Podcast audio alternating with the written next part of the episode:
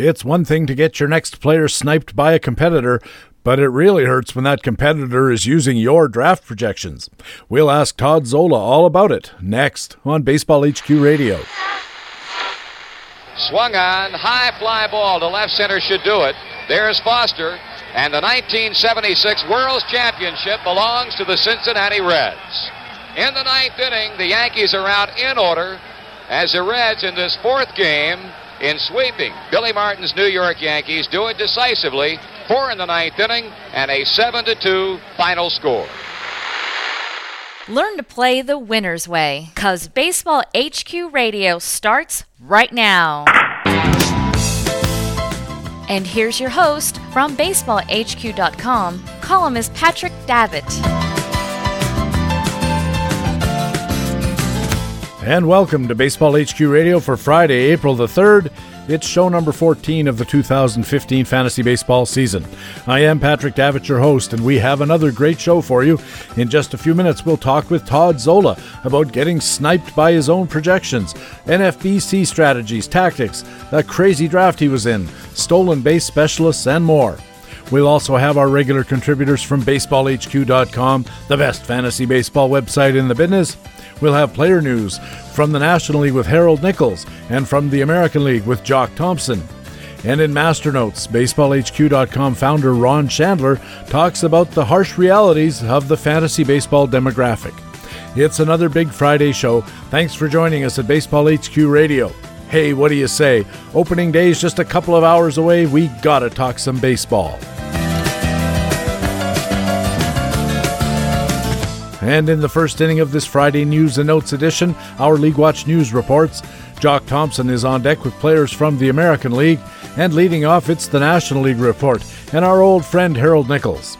Nick, welcome back to Baseball HQ Radio. Thank you, Patrick. Always good to be here. The first news we should talk about a late uh, development. Trevor Cahill, who had just been announced as having made the Arizona Diamondbacks rotation, is on the move. He'll be pitching in Atlanta. Yeah, headed to Atlanta, uh, probably bumping Eric Stults out of the rotation initially. Trevor Cahill is not a great pitcher, let's put it that way. Last season, a 5.61 ERA, three wins, 12 losses, 112 innings pitched. Uh, a really dreadful season. Uh, he can't help but do do a bit better than that. But uh, uh certainly getting out of the uh, out of the Diamondbacks launching pad will probably help him. things should be a bit better for him in Atlanta uh, and hopefully we'll have a chance to improve a bit on what he did last season. But I don't think he's anyone anyone's going to jump on in terms of uh, uh, of uh, their their roster. This is the kind of guy Nick who reminds me, Trevor Cahill, of a lot of pitchers who, at the end of drafts, if you're not prepared with a list of names you want for those one and two dollar slots, you see the name Trevor Cahill and you think, I know that name, I've heard of that guy, and therefore you end up with him on your roster at a buck uh, because you just lack alternatives. And it's really important to have alternatives because Trevor Cahill, you do not want on your roster, I think, uh, really under any circumstances. No, I think you don't. If you look at our projections for him for this year, they're they're really very bad. We're projecting him to be a minus minus thirteen dollar ball player. Uh, minus nine dollars in five by five because he does offer you a few strikeouts, I guess. But yeah, this is uh, this is a situation where uh, every major league team, especially the ones who are kind of floundering around as the Braves are, has to have guys like this on its roster. But in even in a very deep uh, National League league, uh, if you're rostering Trevor Cahill, there's a fairly decent chance you're making an error and costing yourself a lot of ground in the pitching categories. Now, uh, with Cahill out of the Diamondbacks rotation. Somebody has to draw into the Diamondbacks rotation, and I'm, uh, of course, I want to know: Does this mean that Archie Bradley, the prize rookie, has landed a rotation spot? Yes, it seems to. Early early word out of uh, Arizona seems to indicate that Archie Bradley will be in the rotation to start the season, and of course, uh, everyone's been waiting for Archie Bradley to come up and look at this uh, and see how he does. But you know, you've got to remember this guy's 22 years old, very high ceiling. But uh, as with all young pitchers, don't expect him to to be a uh, a Cy Young winner right away. I mean, uh, here's a guy that's got a lot of learning to do on the job uh, in Arizona, and probably especially early in the season, things could be a bit tough uh, for uh, for Archie Bradley. We've not updated projections on the site yet for him. We had him only pitching 11 games in 58 innings, so that update has not yet happened. But you know, here's here's a guy that, based on potential you might want him at the end of a draft, but I wouldn't pay a lot for him at this point. Uh, Rob Carroll, when he was covering the rotation situation before the trade, mentioned that uh, that the fact that Bradley was excluded from the rotation was something of a surprise because he's been pretty good in spring. He had uh, 12 strikeouts to only uh, three walks in, in, in 16 innings or so, and he was kind of ahead of all the other Arizona pitchers. But they told him he was going to have to compete for a bullpen spot, and now this trade of Cahill, kind of, if you read that looks like a vote of confidence in Archie Bradley that the uh, that the Diamondbacks were looking for some way to get him into the rotation, and the way they decided was to take their worst pitcher basically and send him along to Atlanta. Yeah, I think that's uh, that's exactly what happened. Is I, am I'm uh, I'm thinking about what I heard briefly about the trade last year. I, I, think in fact the Braves and Diamondbacks are, are almost going to split Cahill's salary for the season, so they were trying certainly trying to get rid of him uh, so that they could open things up for Bradley. Nick, regular listeners to the show and certainly Baseball HQ subscribers know how highly we think of analyst Stephen Nickrand, who's been uh, the starting pitcher buyer's guide columnist practically forever. I think he's started off reviewing like uh, Mordecai Three Finger Brown for the site and uh, never never let up. But uh, Stephen has now added the hitter's buyer's guide to his portfolio this season, and this week he wraps up spring training in the National League. And one of the guys I like to uh, your opinion on is a very interesting hitter, a guy who's always been somewhat controversial in fantasy circles, and that's the Nationals outfielder Bryce Harper. Stephen says we're still waiting for him to fulfill enormous upside. Of course, we are still waiting for that. He's still re- relatively young, but is this the year for Bryce Harper? Let me talk a minute about what Stephen does in this in these in these columns because it's important. We we talk a lot about the fact that spring training stats don't mean anything. And that is very, very true. But what Stephen tries to do is look behind the numbers at, uh, at what's going on in terms of player skills and what the stats may indicate uh, about their skills development, especially in areas where they where they need to develop something. Bryce Harper has been dynamic this spring. We're looking at a 1.042 OPS and perhaps even better, 12 walks, 10 strikeouts, and 36 at bats. That's a tiny sample size, but it seems to indicate that Bryce Harper is getting even better control of the strike zone uh, than he than he had perhaps a year ago when he had a 0.5 eye is what we were projecting, and and certainly his historical numbers say that his batting eye has not been nearly as good as what we're seeing this spring, 0.37 batting eye a year ago. So based on what seems to be an improvement in batting eye and maybe a little bit of an improvement in patience and contact rate, Bryce Harper, yes, this could be the year that Bryce Harper breaks out. Mean, we're looking at a guy who, who was doing pretty well anyway. At two last year, even with an injury, 273 batting average, 13 home runs. Uh, certainly, this could be the year that Bryce Harper begins to put things all together. I'd be really curious to see when Bryce Harper develops a higher contact rate. In 2012 and 13, uh, 77, 78%, it's a little short of the 80% that we like to see. Last year, a, a, pretty big decline to 70%, possibly swinging for the fences a little bit, but it didn't work. Uh, his expected power index and uh, hard hit contact rate were both not that great. In fact, his hard contact index was under league average. So there was a lot of things last year that were going the wrong direction. Now, there, I know that there's always concern when with Bryce Harper about these nagging injuries that he gets and so forth. Uh, the projection for 2015, Nick, is not that rosy. At 22 home runs, uh, a nice 270 batting average. It doesn't sound like much, but in this batting average environment, it's not bad. But the counting stats in the 60s for both runs and RBIs. Right and certainly you would hope you would hope for higher counting stats with that number of at bats. But remember, Bryce was only 22. We there's there's a lot of there's a lot of skill there, and so we expect that the breakout could be coming. The other thing to look at in terms of that contact rate, and you're absolutely right. We're looking at 10 strikeouts in 48 plate appearances. So you know we're we're somewhere right around that um, right around that 80%, not quite there yet, but uh, high 70s, almost 80% contact rate in the spring. And the fact uh, remains, we're going to have to see if he can carry that over. Uh, again, he, he had the injuries. I think he hurt his thumb last year. He had knee surgery the year before that. So, what Bryce Harper makes me think of is uh, unfortunately, he's a player who always gets overdrafted.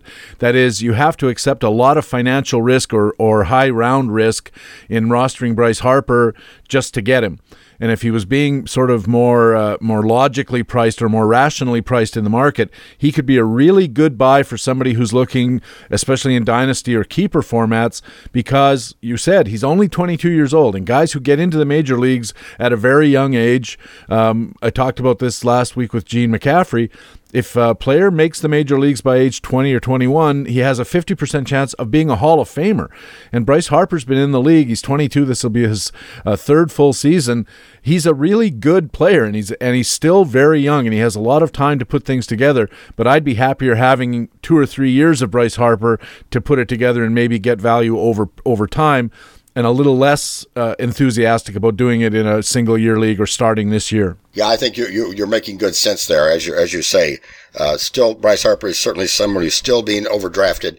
Uh, and so you want to be cautious in single year leagues, especially. Nick, uh, Stephen Nickrand, in his Batting Buyer's Guide analysis of spring training in the National League, also says that the Giants' first baseman, Brandon Belt, is someone to watch. Uh, there's a lot of websites that are enthusiastic about Brandon Belt, by the way.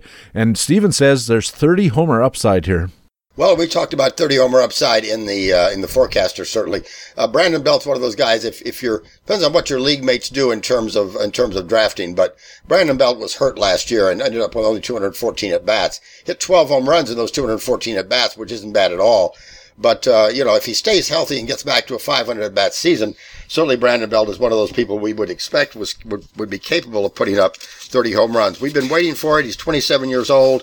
He's been doing very very well this spring. Uh, at this point in the spring, we, are looking at a uh, three homers so far, a 1.099 OPS. So he's played well in spring training.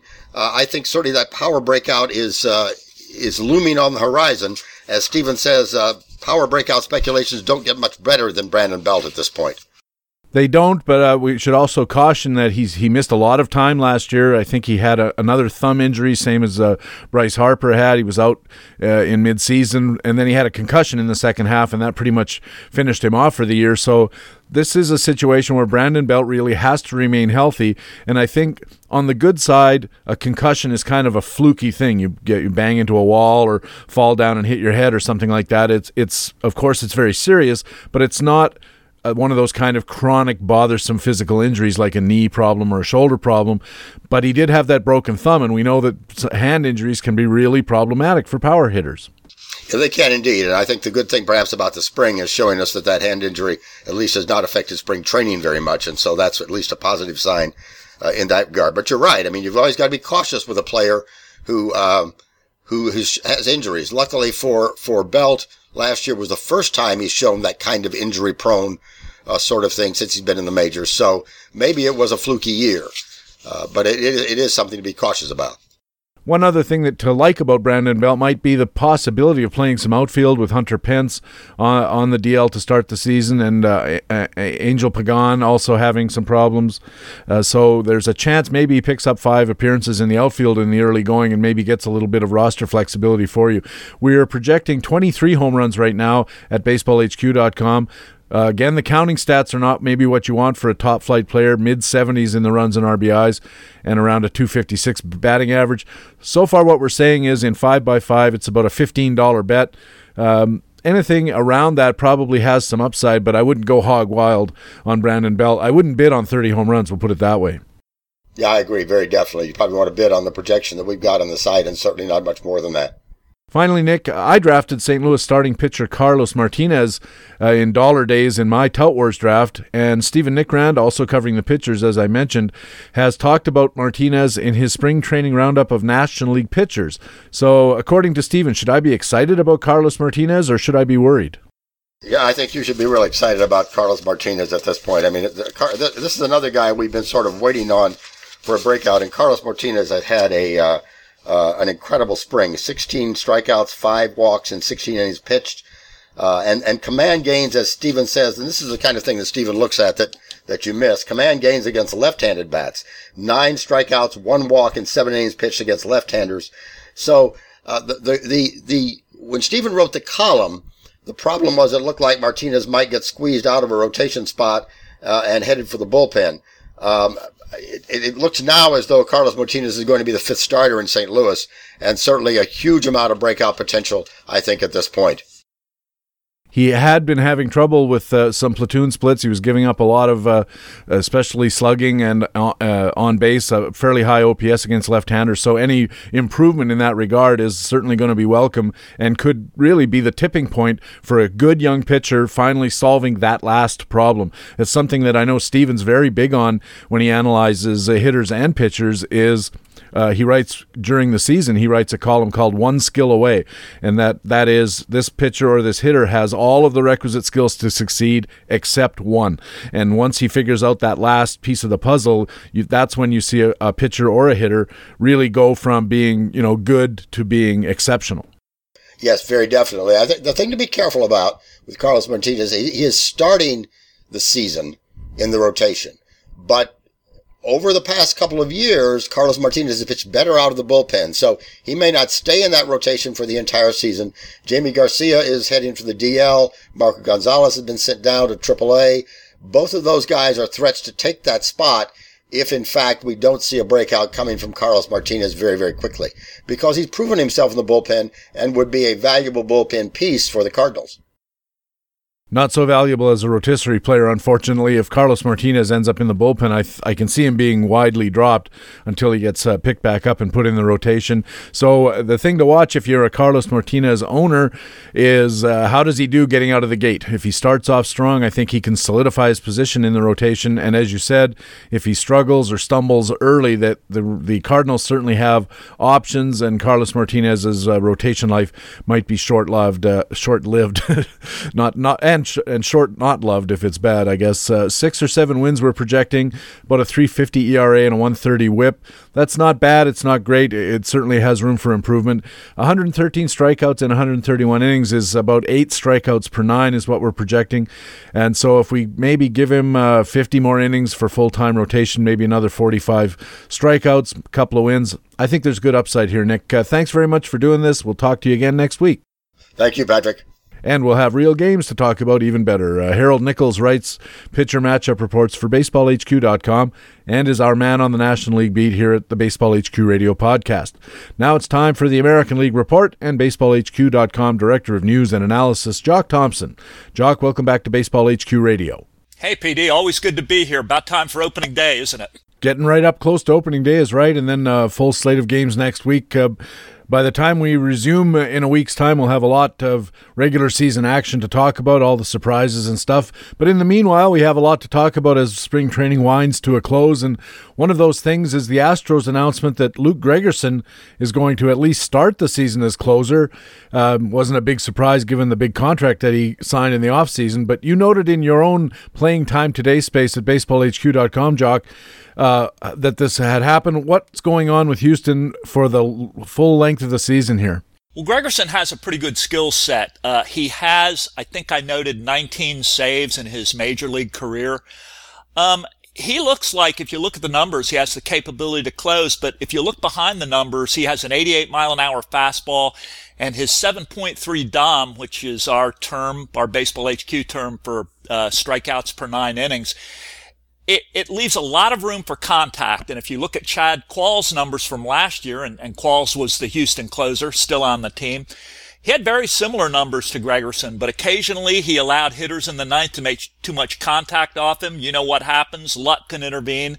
And he lost his closer job. Um, I would not be surprised to see um, Gregerson scuffle through the same problems. And if he does, Houston has plenty of options to replace him beyond Chad Qualls, there's uh, a few other guys. Uh, I know Pat Neshek has some uh, late game experience. Tony Sipp versus left-handers, and then there's the dark horse, uh, Josh Fields. Yeah, I really like Josh Fields. Um, he he he really has the strikeout rate out of all these guys to to survive as a closer. He had a, a an 11.5 DOM and a 3.30 expected ERA last year. His biggest problem has been that big fly ball rate and home runs.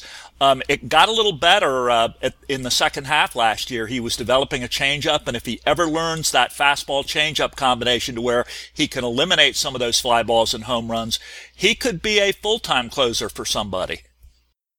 When you say somebody, do you mean uh, is somebody Houston or is he a trade candidate? What do you mean somebody? Well, yeah, no, he's on. He's in Houston right now, and he's going to be there. He's starting the year on the DL. Um, he has some. Uh, I think he has some mild tendonitis. They don't expect it to be serious, but uh, if you're looking for someone to really break out on Houston, keep an eye on Qualls. But um, as Doug Dennis has noted throughout the year, there's there's value up and down this bullpen. I would not be surprised to see the saves really spread out here. Um, Josh Fields on the DL with a groin injury, so that's a little a little less troubling than arm trouble. We all, we hate to see a pitcher going on the DL with any kind of forearm tightness or, or those shoulder injuries or so forth. So uh, Josh Fields does make a good late game guy, I guess, if you're willing to uh, gamble on saves for a team that's not going to win a ton of games. Uh, over in Boston, the big announcement was that they're sending down uh, the Cuban free agent they signed, Rusney Castillo, and Jackie Bradley Jr. So uh, Matt Dodge looked at this in playing time today at Baseball HQ. What does it do to the Boston outfield? Yeah, this wasn't much of, of a surprise either. Uh, uh, Bradley's demotion was expected after his 2014 struggles, although he did, he did have a really good spring. Castillo's early injuries and his uh, quote unquote rookie status as, as an MLBer made it pretty easy to ship him out as well.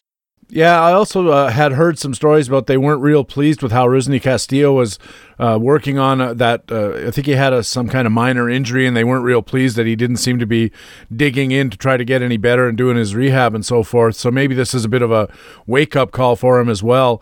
I know that earlier in the spring, even before we heard any of this about Rusney Castillo, manager John Farrell had already announced that Shane Victorino was going to be the starter in right field. And let's be honest, uh, or be charitable, uh, Victorino is not the most productive outfielder in the world anymore. What's going to go on with Victorino's status insofar as this whole outfield situation is concerned? Well, obviously, Victorino has that big contract, and Boston is trying to put the best face on it. It's a veteran move. Uh, he's a shell of his former self. He's had a dreadful spring, and as Matt Dodge noted in his uh, column, his inability to hit left-handed pitching, reportedly due to body soreness, may reduce him early on to a right field platoon with Daniel Nava or Daniel Craig. Obviously, the two locks here are, are Hanley Ramirez in left field, Mookie Betts in center, and in a perfect world, Victorino's going to get healthy and hit right out of the box, and both he and Bradley will reestablish some value and be trading chips for starting pitching. And uh, Castillo will be called from Pawtucket. Uh, obviously, this may not happen. Victorino is more likely to end up on the uh, on the uh, disabled list. But regardless, don't assume Castillo is going to stay in the minors for too long. Right field pretty much looks like it's his. It's just really a matter of time. So, do you look at Rusney Castillo for for leagues that haven't drafted yet? Anybody gets a little nervous about going the extra buck on Castillo with him in the minors? You think it's a minor blip, and maybe this is a buying opportunity? Yeah, I think it is. I mean, I don't think he's going to be the next Jose Abreu. Obviously, he doesn't have Abreu's power. He'll hit double digit home runs and double digit steals, but in a good Boston lineup and hitting in Fenway Park, he's going to be valuable. He could still even get 500 at bats. Also in playing time today, jock Tom Kephart of BaseballHQ.com noted that Justin Verlander will be opening the season on the DL with that triceps injury that never really came around all during spring.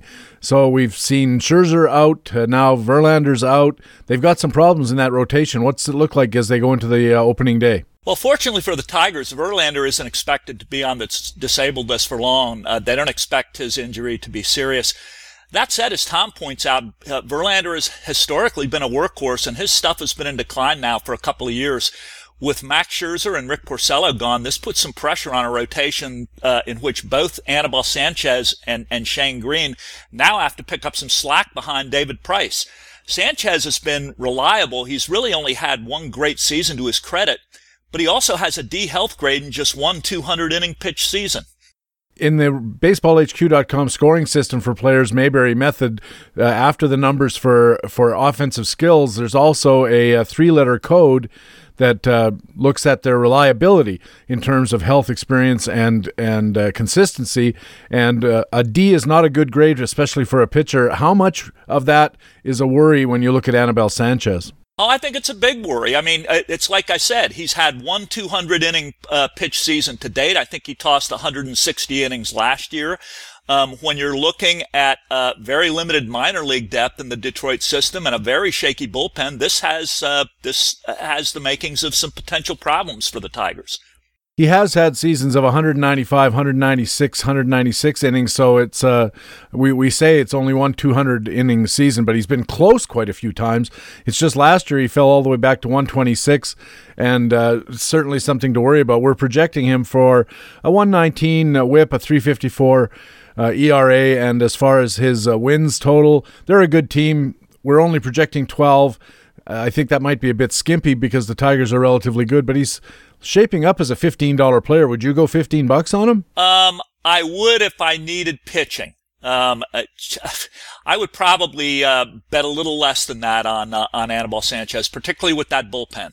You mentioned Shane Greene. A lot of pundits on the interwebs really like Greene as a potential sleeper pitcher. Uh, and also, what about Alfredo Simon? Yeah, I like Greene as well. Greene had a terrific uh, end of season for New York. I was a little surprised the Yankees traded him, given that given uh, that that they needed pitching as well. Um, Simon is interesting. He's had a couple of years now with sub four ERAs. He doesn't strike out a lot of guys. We're not quite sure how he's getting it done. And now he's in the American League. Um, I still don't like that rotation as a whole uh, relative to the rotations we've seen in Detroit in previous years. Shane Greene had triple digits in base performance value with the Yankees last year, but he's not a strikeout guy. We're looking for a, a Dom rate uh, 6.4, 6.5 strikeouts per nine. It's not that great, but he does have some decent looking pitches, according to Stephen Nickrand, our uh, starting pitcher buyer's guide columnist. So this is a guy you know you could easily spend a buck on at the end of draft and not do not do too badly. We're only projecting minus minus five dollars in value because of uh, the potential for limited innings. But uh, Shane Greene, keep keep him on the back of your uh, mind and at the bottom of your one dollar list. Uh, Jock, a couple of weeks ago in your own American League West playing time tomorrow column, you predicted that Erasmo Ramirez of the Mariners might be dealt because he was out of options but had no place in the Seattle rotation. Sure enough. Erasmo Ramirez has been traded to Tampa. So, how does this affect the Rays and the Mariners in their rotations? Well, we'll start with the Mariners. And, and you and I touched on the Mariners last week and how that rotation's been affected by the offseason acquisition of J.A. Happ. Uh, Seattle actually has committed a rotation spot to Happ, who, as we noted, uh, came on strong at the end of uh, 2014 and may have been jerked around a little bit by Toronto. So there was really no spot for Ramirez in Seattle. His uh, his departure turns 2014 surprise Roenis Elias into rotation insurance. Uh, Elias has been optioned to AAA Tacoma. That rotation, fronted by Felix Iwakuma, now filled out by Taijuan Walker, James Paxton, and Happ, appears to be set to, to begin uh, 2015.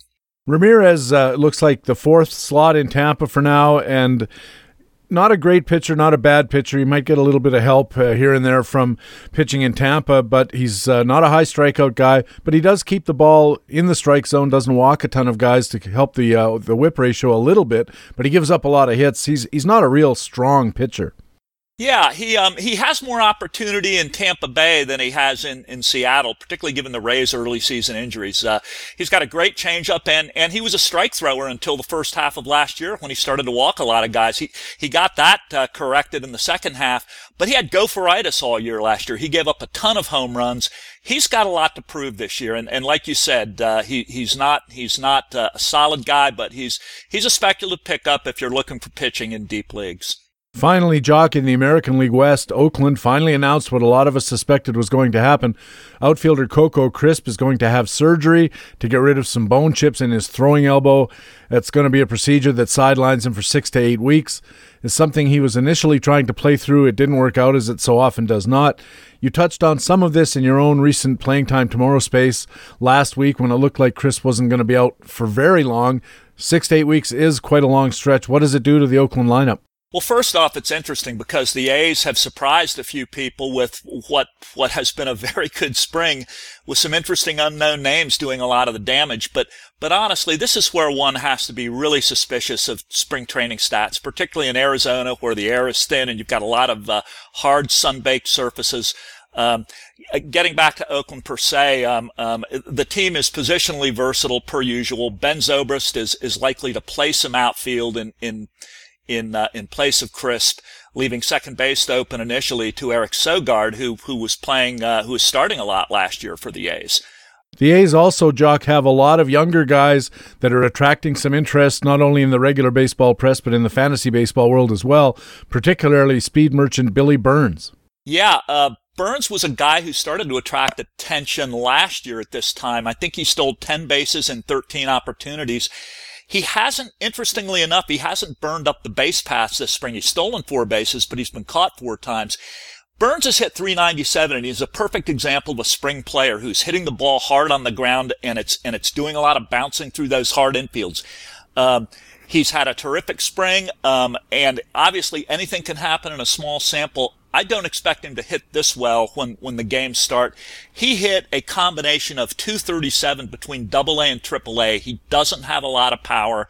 Um, he, he, he might steal 20 bases in a, in a part-time role, particularly now with Chris Batt if he's getting three, four starts a, a week. Um, unless you really need stolen bases, he's a guy that I would let your opponents chase. Yeah, he's one of those one category guys uh, that kind of doesn't help you in any of the other categories, and in fact can actively hurt you. Uh, 237 you mentioned last year through AA and AAA in the Oakland organization. Uh, the year before 315, but at lower levels. I don't know. I, am going to ask Todd Zola about these uh, high speed single category guys and how you can maybe balance things out. But uh, I agree with you. I think Billy Burns could be a, a, a very attractive, shiny bauble type of uh, guy that everybody c- catches the glint off the uh, Christmas tree, as it were, and can't keep their hands off, and maybe they should. If you're going to speculate on an, on an Oakland name, um, I would I would try to go with uh, Canha. I think it's pronounced Kana. Um, Canha. Uh, he, he's versatile. He can play first base and left field. Uh, he's a Rule 5 guy, so they're not going to cut him early on, I think. Um, now with Crisp out, he's going to get some left field at bats in addition to at bats against left-handed pitchers from first base. This is a guy, um, he hit, uh, six home runs this spring. He came on strong. But then again, even, even there, he struck out 22 times, uh, in 72 at bats. He only walked four times. Um, he's got some holes in his swing. So um, if you're gonna gonna take a gamble here, realize that's what it is. You're gambling on his power. Yeah, probably not a gamble worth making in uh, in mixed leagues. Could be worth something though, uh, worth a try in in uh, deeper single league formats. Jock, thanks a million for talking with us. We'll catch up with you again next Friday with some real games to talk about. Okay, PD, that sounds great. Jock Thompson is the Director of News and Analysis at BaseballHQ.com and our man on the American League beat here at Baseball HQ Radio. When we come back, it's our regular weekly talk with Todd. It's Todd Zola coming up on Baseball HQ Radio. Gibson swings and a fly ball to deep right field. This is going to be a home run. Unbelievable! A home run for Gibson. And the Dodgers have won the game 5 to 4. I don't believe what I just saw believe what I just saw. Is this really happening, Bill? It is happening, and they've got to help him home. The uh, third base coach, uh, Joe Amalfitano, had to give him a little push, and all the Dodgers are around home plate. I don't believe what I just saw. One of the most remarkable finishes to any World Series game. A one-handed home run by Kirk Gibson, and the Dodgers have won it five to four. And I am stunned, Bill. I have seen a lot of dramatic finishes in a lot of sports, but this one might top almost every other one. Baseball HQ Radio.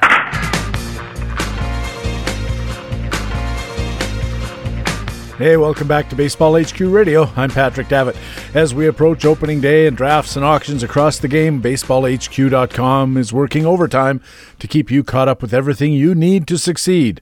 Ron Shandler's Fanalytics column has his annual Pundits on Parade, comparing Baseball HQ's projections with six other expert sites across a variety of players chosen by BaseballHQ.com subscribers. Dr. HQ Rick Wilton continues his positional health reports with two segments, one on starting pitchers, the other on closers. Might be shorter for Rick to list the pitchers who aren't getting hurt. And Matt Cederholm has a research piece on how to speculate for saves. Plus, we have all the other great stuff that's refreshed every day to get you ready for your drafts and on into the season. Now it's time for our regular weekly talk with Todd. And once again, it's a pleasure to be joined by Todd Zola, contributor to BaseballHQ.com, Shandler Park, ESPN, Fantasy Alarm, Masters Ball, and others. Hey, Todd, welcome back to the show. Really good to be back, Patrick. I know they say what happens in Vegas stays in Vegas, and you're in Vegas, but uh, fortunately, you're willing to not let it all stay there. Uh, first of all, let's explain you're there for the uh, NFBC drafts. Uh, how many drafts are you doing this year in Vegas? I'm doing, I think it's up to eight, uh, eight drafts in Vegas. Most of them were last weekend. I've got, I've got two left. Actually, it's seven. I, I just miscounted in my head. It's seven. I did one online while I was in Vegas. It wasn't a live draft, so depends what uh, tech how technical you want to be, seven or eight. You you also uh, keep a keen eye on the situation in the macro sense, and I'm wondering what uh, kind of any new trends you might have been seeing as far as how teams are strategizing, how they're splitting their value between hitting and pitching, how they're valuing certain players, anything along those lines. I'm not so I don't know about this, but most of it's drafts, so I'm not 100 percent sure about splits. Uh, and I in the auctions that I do, I haven't they're they're recorded by the league, and I, I don't do my own, so I'm not sure. But there's definitely some trends more more with players, and I don't want to call it knee jerk reactions, but you can definitely tell people are paying attention to news.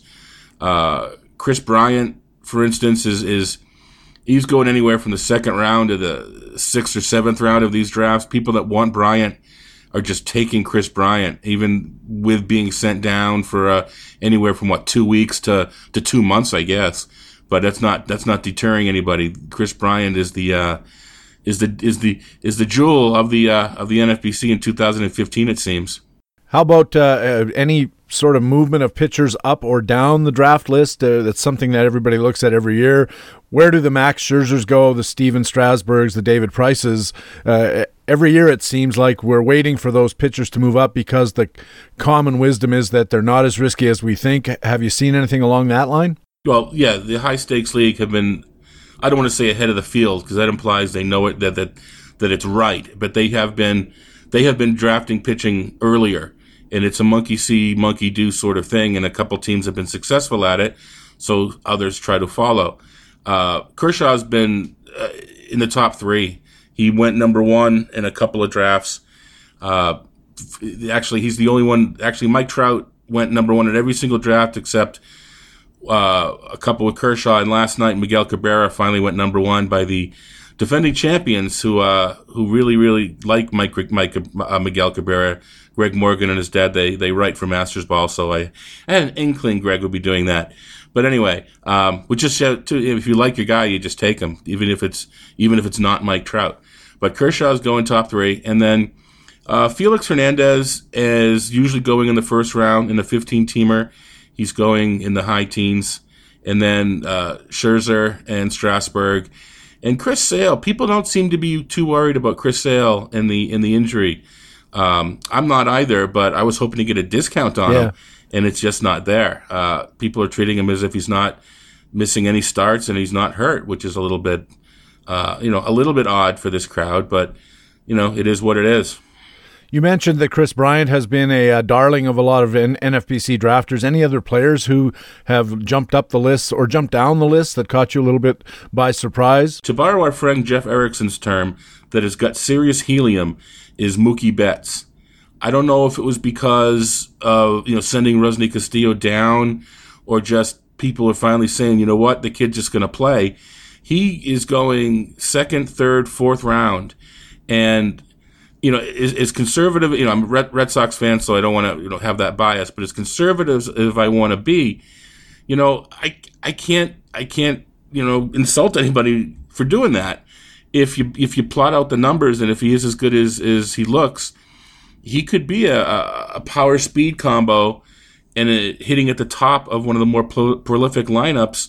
Darn it, he you know he, he could be a second or third round player. That's what's scary about it.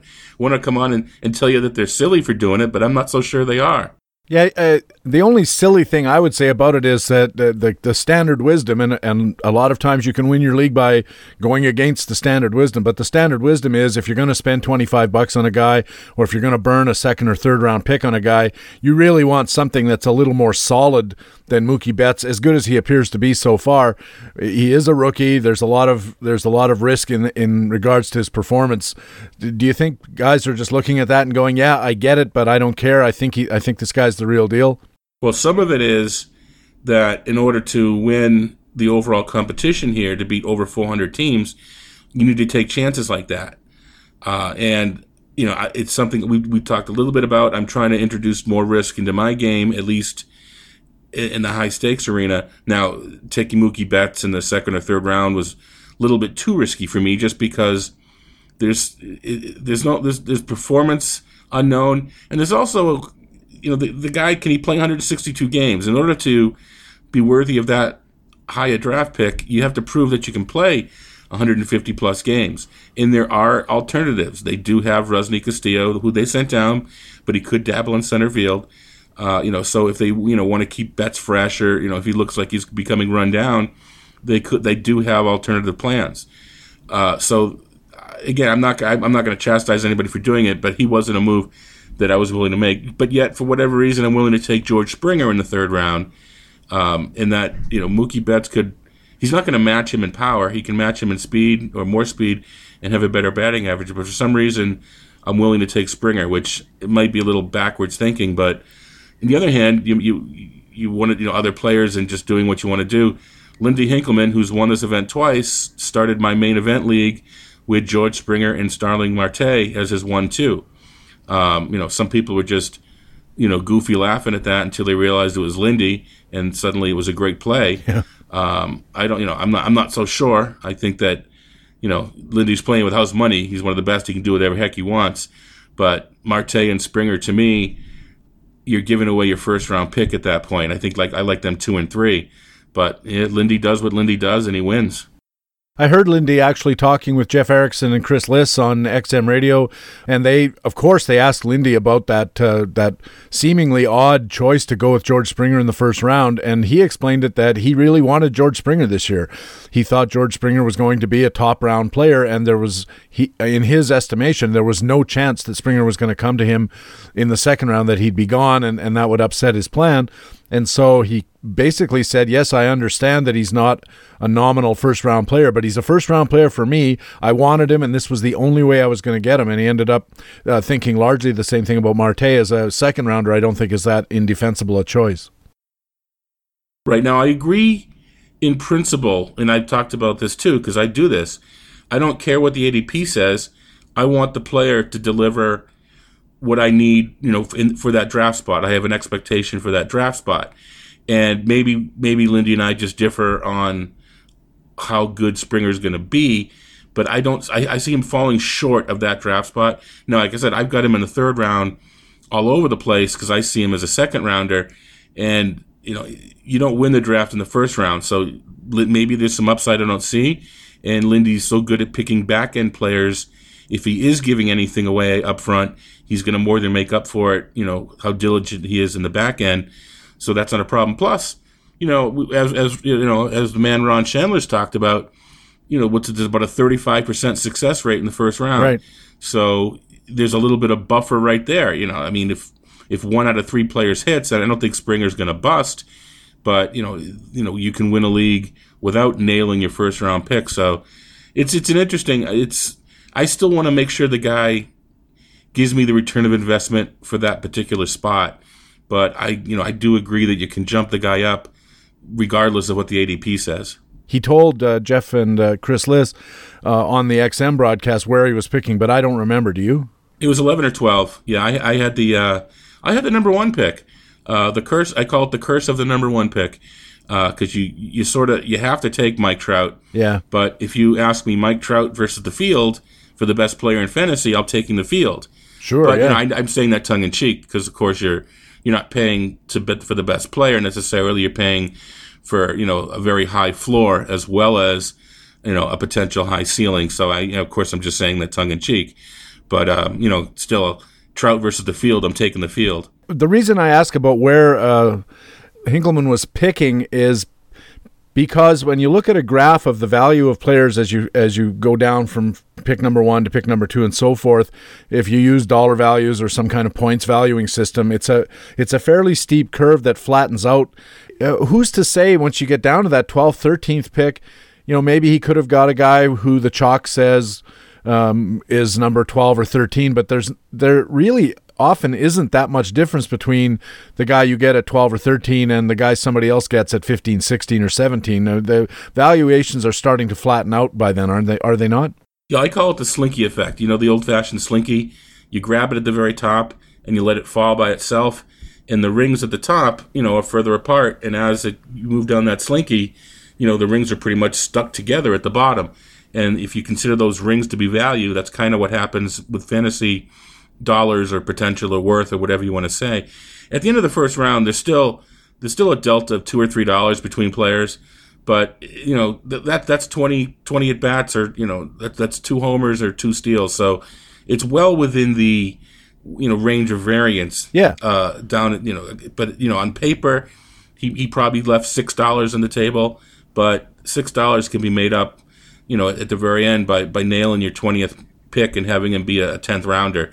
So you said there's there's it's it, it makes sense. It's just how I think the difference is how one actually values George Springer. Maybe maybe Lindy Fields he's going to have you know 20, 20 more points of batting average because I'm not sure how high you can go with the with the homers and steals. I mean, I'm pretty much 30 homers and 20 steals. To me, is, is pretty aggressive. Right. So you know, maybe instead of 240, he's seeing 260, and there's the difference. And of course, off the top of our heads, I don't know that we know who who else he could have picked in that uh, wherever he was picking twelve or thirteen. And and uh, he's a good player. Lindy Hinkelman's won this event twice. He's a a very well established guy. He puts a lot of effort into it.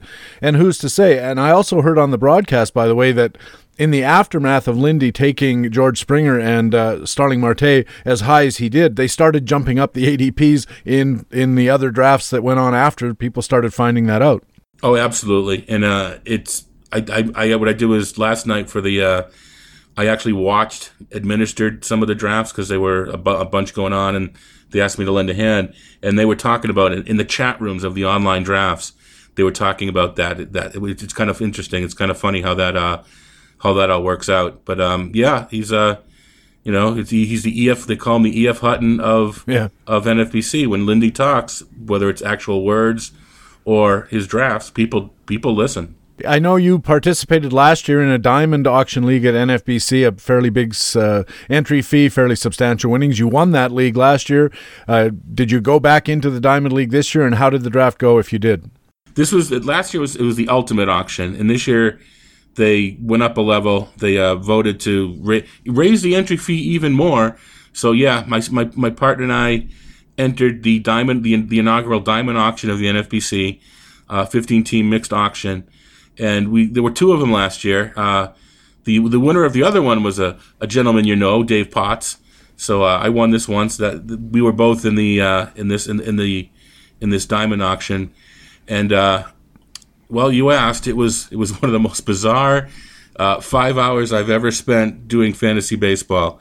It was it was just a weird auction as far as uh, strategies going. It was a weird because we know the tendencies of a couple teams, and I pegged how the auction was going at the beginning, so we have to sort of had to adjust knowing what other teams are going to do, and it was uh, it was different. I don't know if it was because teams were I don't think teams were tight as far as wanting to spend because of the entry fee, but I do think people were trying to strategize to have an out plan to, you know, if you finish in fourth, you get your money back. Now, why you'd want to risk that much money just to get it back and that's it? Well, that's a that's a story for another day. But uh, but there definitely did seem to be teams that were, you know, doing the you know try to get really really good in one or two categories to try to ensure that they finish in the top four. I agree with you about it doesn't seem to make sense to, to wager heavily on, on getting your money back. It's like betting nothing but show horses at the racetrack and, you know, walking out of there having risked, you know, 5,000 bucks and coming out of there with 5250 or something like that hardly seems to be that the payoff minimal as it is, is worth the investment, risky as it is. Uh, uh, I read some follow up on on uh, online of various drafts that went on uh, at NFBC, and I noticed in your league that there was a lot of guys punting saves more than uh, anybody would expect. In this particular this diamond auction, there were four teams that punted saves. I believe one at the end picked up a picked up a Parnell or a Hawkins to try to get the you know four quick points. Although there's still FAAB moves throughout the year, so who knows what they'll do throughout the year. But during the auction itself, there were four teams that did not buy what one considered to be a you know conventional closer for for conventional money, and we didn't notice it right away. But my partner and I, we wanted to go through the the Mark Melancon, Steve Cishek, uh, Cody Allen. We wanted two of those, you know, that right below the top tier, but before you get into the eh, Rodney and and and and Benoit and that sort of tier.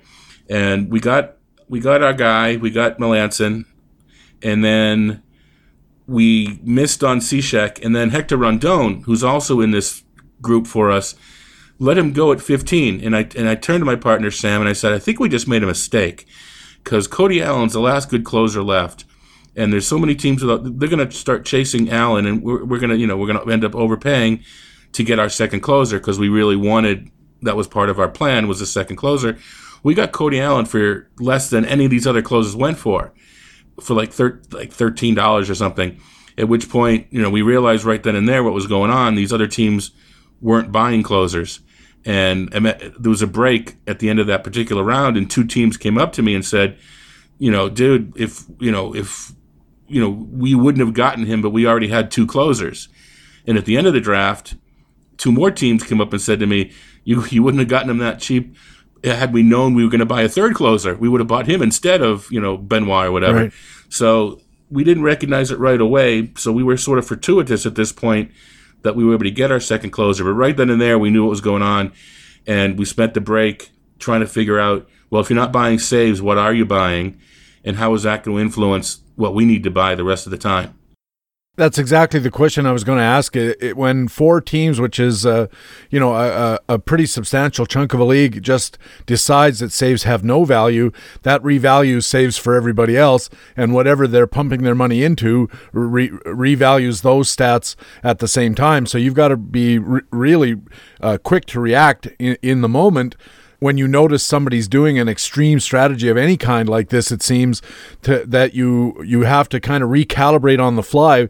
Gosh, I, we we thought that home runs were going to be worth sixty cents a piece or whatever it was, but if all of these guys are funneling their closer money 25 26 dollars a team into chasing power, for instance, that means those home runs with more money chasing them are going to go up in value.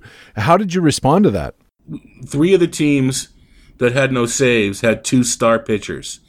So that was what they, you know, they were going to build, going for wins and Ks and keep their ratios intact by going the star pitchers. The third, the, th- the fourth team really couldn't tell if they had anything special in mind at the at the time.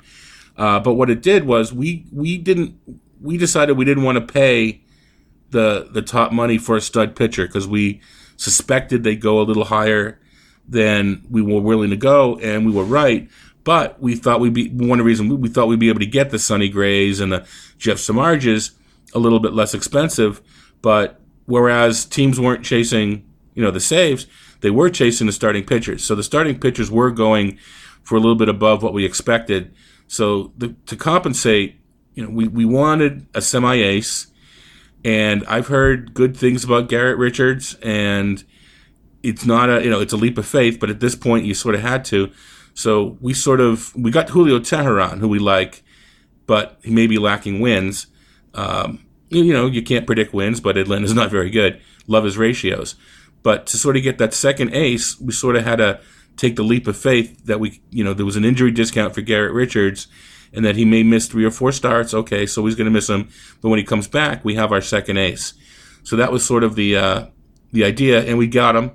And if Garrett Richards has a good year, I'm brilliant if Garrett Richards doesn't have a good year, well, I may be looking for a new partner next year. So, or, or, or, or he may be looking for a new partner right. next year, one or the other.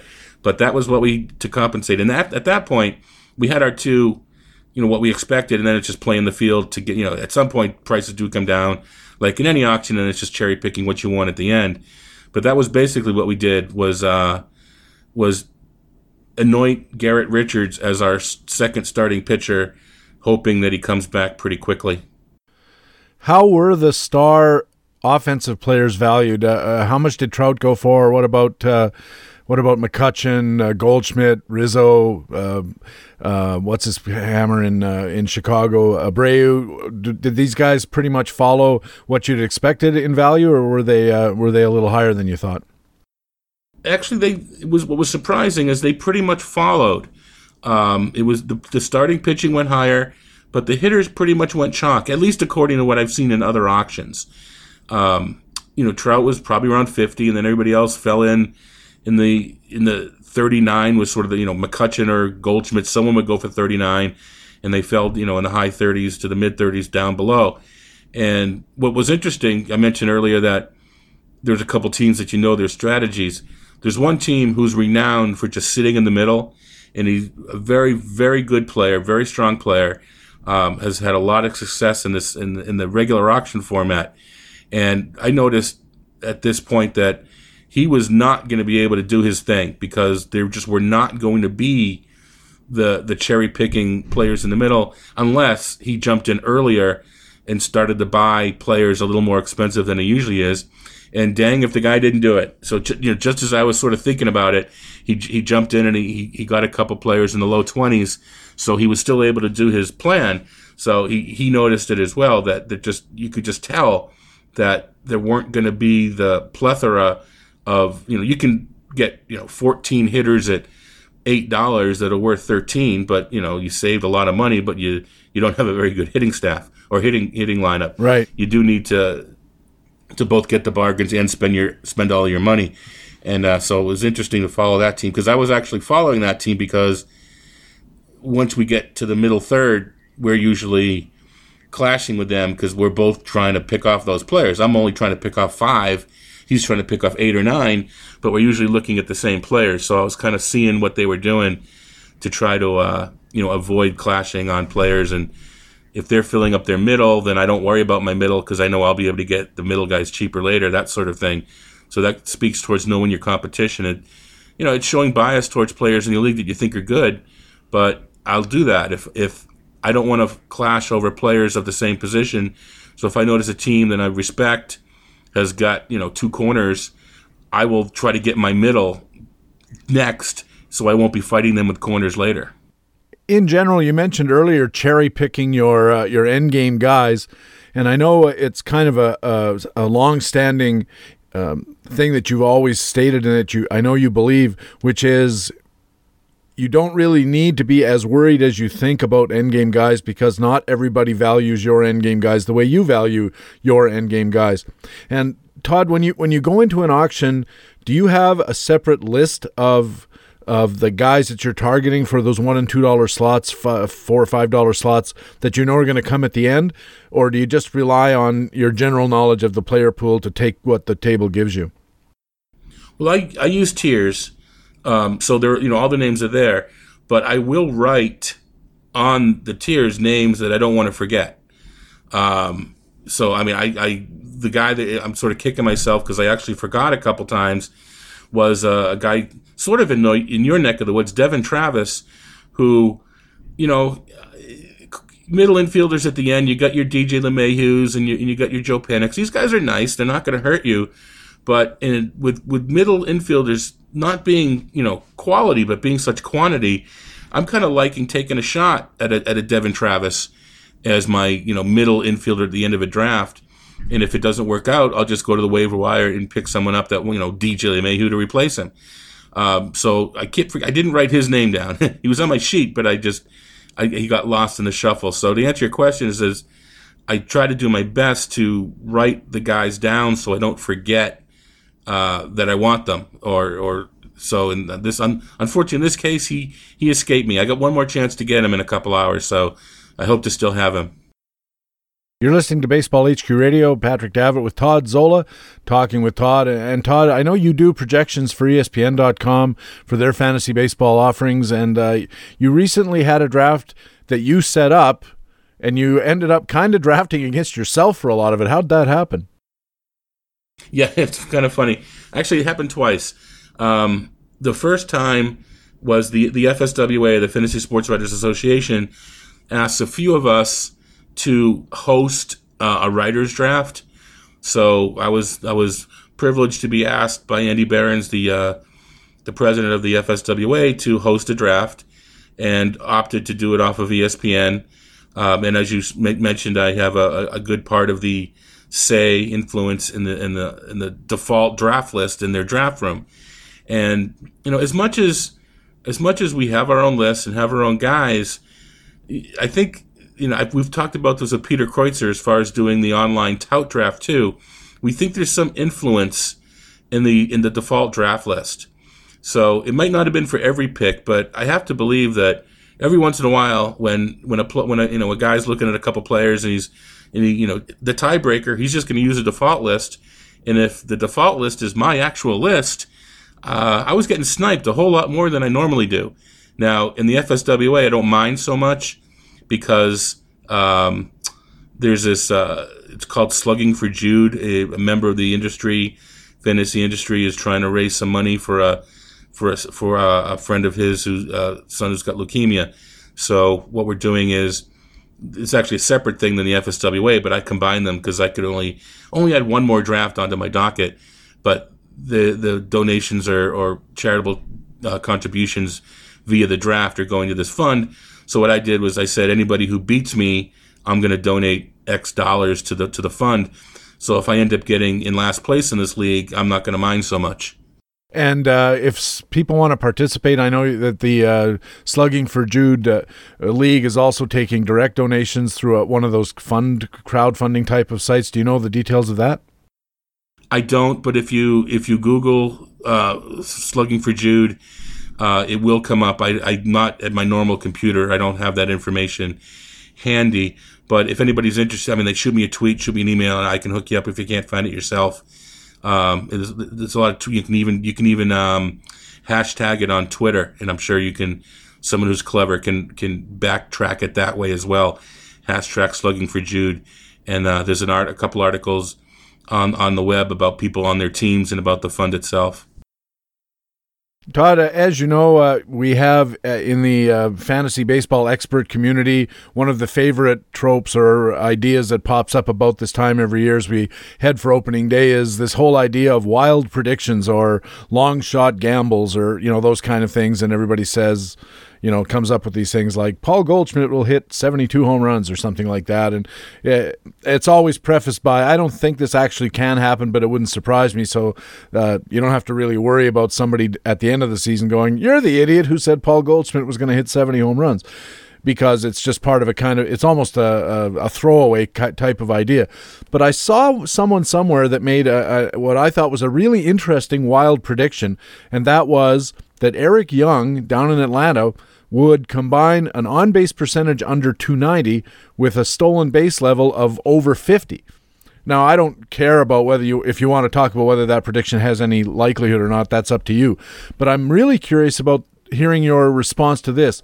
How many stolen bases does a specialist like Eric Young, a single value player, how many stolen bases does he have to pick up to offset the disastrous contributions he makes across the board otherwise. It all goes into team planning, and and I know that Ron's written about this, and so have I. I don't mind the Ben Reveres and the Eric Youngs and those sort of players, but you have to go into it planning to back that with uh, a Chris Carter, uh, something like that, where now Young's batting average isn't going to be the same as Ben Revere, so it's probably not as good of a an example. But I think you can make it work, but you have to go into it, and, and you have to assume that Young goes for a little bit under what he should be worth based upon the little black box, and some of these other one trick ponies, as far as hitters go, uh, do as well. And at the end of the day, you can make it work. Um, you know, specifically about Young, who knows if he's going to keep the job as long as it is, you know, that to me, there's a risk there how well he actually keeps the job. But, you know, neither here nor there. The point being, if you, if you tell me in advance he's going to get 50 steals and hit 240, you know, is he on my radar? Well, if I felt he was going to go under market value and I could balance it with Chris Carter and, and some other hitters, yeah, you know what? I might I might strategize around that just for not in a high money league, but for, for fun I might. Yeah, that's the point. It's the high money leagues I'm more interested in because that's where you really have to be much more diligent about those kind of things. We all, uh, over our lifetimes, have played in leagues where you don't you know it's fun to experiment rather than really putting anything on the line. So you you, you said if Eric Actually, real quick, some there's always somebody in these high stakes leagues that will do a modified Sweeney that they will ignore power, and that's where you get that's where these Eric Youngs come into place. Although he hurts your batting average a bit, but in theory you back it with so many other guys. that more than likely um, he will be taken by the guy of the 15 doing, I call it modified Sweeney because Sweeney was better back in the day when it was four by four. Right. And you're only blowing two of the four categories. Here, you kind of, if you can build the runs up, it can work. But if you don't keep the runs up along with the steals and the average, then it, that's why it's called modified. Uh, but um, usually that's where you can tell. And a lot of people are doing that. They're getting their Dee Gordon and they're getting Billy Hamilton, and you can see right away if they're trying to backfill it with Carter or if the next player is a is another speed guy. You know what they're doing right away. Yeah, I did a, a baseballhq.com study of whether the Sweeney plan can work anymore, and I, and I agree with you entirely that in 5x5 it's extremely difficult and the problem is, well, there are two problems with it. The first is, as you mentioned, the original Sweeney plan was basically to grab enough stolen base guys to win that category and who had enough batting average to win that category, and then fill your whole the re- whole rest of your roster with guys who literally weren't going to play. So you went into the league with a, with a roster of five or six active hitters, all of them uh, batting average and stolen base guys, and the rest of them literally not in in Major League Baseball, unless you could find a backup catcher you thought might hit 290 for you in 100 at bats or something like that. And uh, it seems like if you want to pursue the idea nowadays, the way the only way you could really make it work would be to target. You'd have to target runs stolen bases and batting average, which means going after your Jose Reyes types and and guys that you think are going to hit at the top of decent orders, Mookie Betts, uh, that might score a lot of runs in addition to to piling up some stolen bases and batting average for you. In the the modified Sweeney, one of the advantages was you're going after players that at least you don't have to get them early. Uh, that people don't care about. Yeah, to pull it off now, just as you suggested, you have to go after some of the guys that, if I'm just trying to build a balanced lineup, you know, I'm just as interested in Jose Altuve as you are. But he, you know, if you're trying to do the modified Sweeney, you know, you really need Jose Altuve on your team. Uh, so there's a lot, the supply and demand is a lot higher uh, nowadays. And people have pulled it off. It, it's more one of those where you're trying to play strategies again than trying to win. But, um, you know, the, didn't mention it was talking about the auction, but the reason I don't like these, I don't want to call them gimmick, but necessarily, but all these strategies where you're planning to do really well in some categories and maybe not so well in others, you don't have the in season capability to manage a roster as well as someone who's just trying to look for balance. Now, there's no trading in these leagues, so you have to draft the balance. But you know, in this in this auction league, we talked about maybe my team totals aren't as impressive as I might want coming out of a draft, at least visually. But with with three or four teams going just so heavy on offense is what they did, and then a couple of other teams going so heavy on starting pitching, etc. Uh, you know, all we need to do is manage the teams, manage the categories. So we're the best team that didn't sell out to get offense, and we're the best team that didn't sell out to get all the starting pitching. Finished fourth in each category. There's a word for that. It's called champion. So you know that's what we're kind of looking forward to doing. And of course, there's uh, in in the regular in the main event of NFBC, you're not only trying to win your league, you're trying to win the overall. And I, if there's one truism about that particular aspect of the competition, it is you cannot win the overall if you punt a category. There was an auction overall. Someone actually did. Now it's it's extremely difficult, but I wouldn't recommend doing it. But I never say always, and I never say never. Um, the, the margin of error is so slim. It wasn't the it wasn't the main event. I think an auction championship a couple years ago, somebody did win by punting saves. Uh, but you know, it, it's you you have to really hit on everything else, and you can't just punt saves. You have to. What am I going to do with the assets that I would have funneled towards saves? I think some people try it. I'm just going to punt saves, and they don't, you know, think what the, you know, okay, that's great. What are you going to do instead? A lot of people don't do that next step, which which makes the which on paper or at least people looking at it, it never works. Well, because people never th- try to make it work. A couple people have, but again, not recommending it. So the uh, champion auction champion you mentioned was that winning in a large scale multi league league. It wasn't to the extent of the main event where there's 400 teams. I think it's closer to 100, 150. So it's still fairly significant, but it wasn't quite the feat of winning the the, the main event. I, I don't remember how exactly how many auction teams there are, six or eight, which puts it at 90 or 120, something in that range. And it's growing. The auctions are growing. The high stakes auctions are growing. So it was, you know, it was impressive, but you know, not not as impressive as had they done it defeating you know 430 or 450 other teams. Would you say that there's a, a single category strategy that uh, a Sweeney sort of uh, analogy in the pitching side with closers who have lots of saves but poor side numbers in the decimals and strikeouts areas? I what I've seen is teams, and I've done it myself, where you know my my ratios just don't do as well as they want, and I sort of pivot to that strategy in season. Um, I don't know that I've ever you know gone out and just targeted Rockies and Rangers pitchers to get wins and Ks. excuse me, and then you know get your Joe Nathans and your your dirt cheap closers. I, I suppose it's there, um, but I don't. I haven't seen people doing it, which is sort of doesn't mean it hasn't happened. But um, yeah, go yeah go into a strategy and just get yeah wins and Ks and and saves and forget ratios.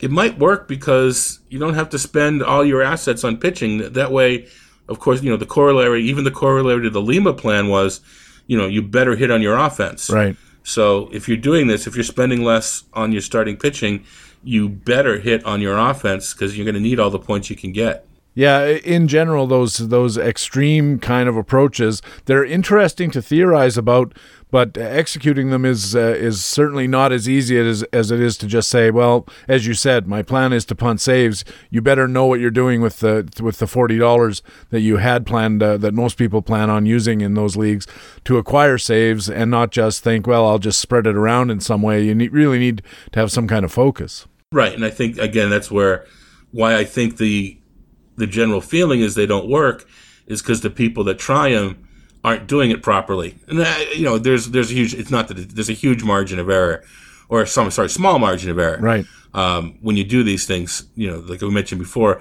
I'd much rather be able to, you know, manage all ten categories up and down to affect the most points than you know just to sort of let my team play, which is sort of what you have to do in these in these cat in these things. You, you, there's nothing you can do you're you're not going to worry about ratios. So you know you, maybe you just get every single pitcher that stinks on your roster, but that's not really managing the categories. Um, you know you're just trying to get what you expected to get in the beginning. So it's uh would not again would not recommend it. And uh, but that's what some of you know some of us have played a few different leagues. You know that's what they're for, I suppose, to experiment and. Uh, I may actually put this one in my back pocket to get the all the Rangers and all the Rockies. Uh, maybe next year, you know, if we do this slugging for Jude thing again, or, or, or you know, one of these industry leagues where they're designed to experiment a bit. That's an interesting little uh, trial trial ex- trial team to put together. Well, now I wish we'd come up with the uh, conversation six weeks ago, so you could have tried it. Because now you're making me interested in it as well. Uh, um, uh, let's let's put this in the memory vault for next year, and uh, hopefully pull it out at that time, and and see about a uh, an all Rangers and Rockies uh, pitching lineup, or Phillies, I guess, for that matter, and and see if it could possibly work. It'd be real interesting. Yeah, absolutely. All right, Todd, thanks very much. I know you have to run off to your last uh, NFBC auction, so I appreciate you taking the time, and uh, we'll definitely catch up with you again next Friday. And as much as I've enjoyed being on the road, it's going to be great to talk to you from my desk for a change.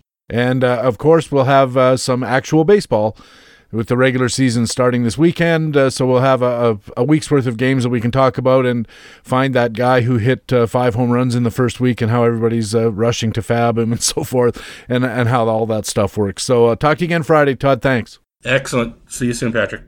Todd Zola writes for BaseballHQ.com, MastersBall.com, Ron Shandler's ShandlerPark.com, of course, ESPN, as you heard, a big hand in the projections there. Uh, wherever Todd Zola is, you should be too. When we come back, we'll have Master Notes with Ron Shandler coming up next on Baseball HQ Radio.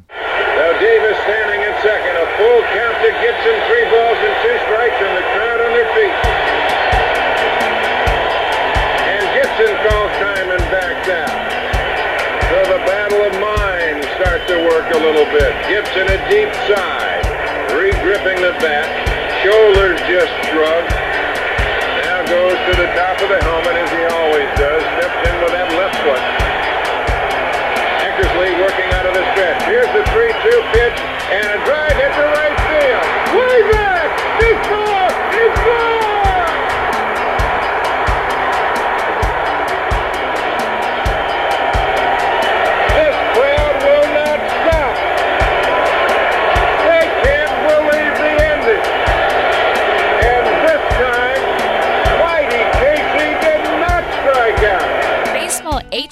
Radio.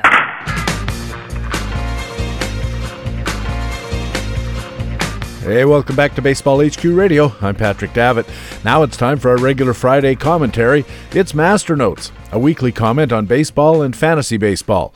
And with a look at the fantasy baseball demographic, here's BaseballHQ.com founder Ron Shandler. If you were listening to this podcast, I can probably guess about your demographics. Odds are you've been playing fantasy baseball for at least 10 years, probably longer. Odds are you're over 40 maybe 35, but more likely well into your 40s and possibly even your 50s and 60s. Odds are you are fully invested into your way of playing fantasy baseball. I could be wrong about any of those three demos, but I'm willing to bet most of you do fall into that group. I'm part of that group. So is Patrick, and pretty much every voice you've ever heard at Baseball HQ Radio. Many of us grew up with this industry. I was there pretty close to the beginning, been through a lot, seen a lot. After 30 years, I also know what I like. You probably do too.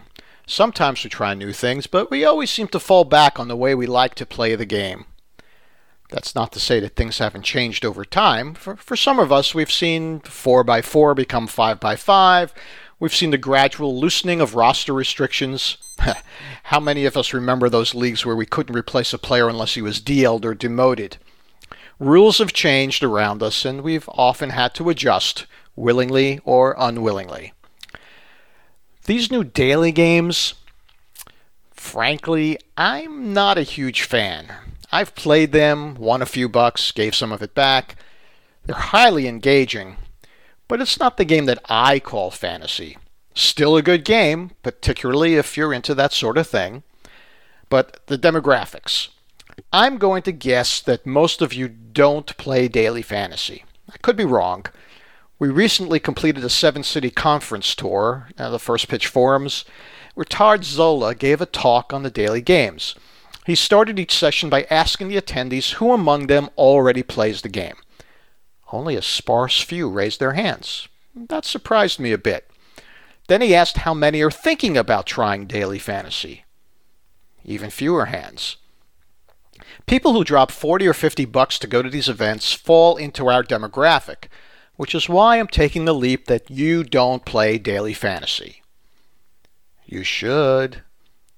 I know. I'm asking you to try something that is significantly different from the way that you've been playing fantasy baseball for 10, maybe more than 20 years, is not something anyone should consider an easy task.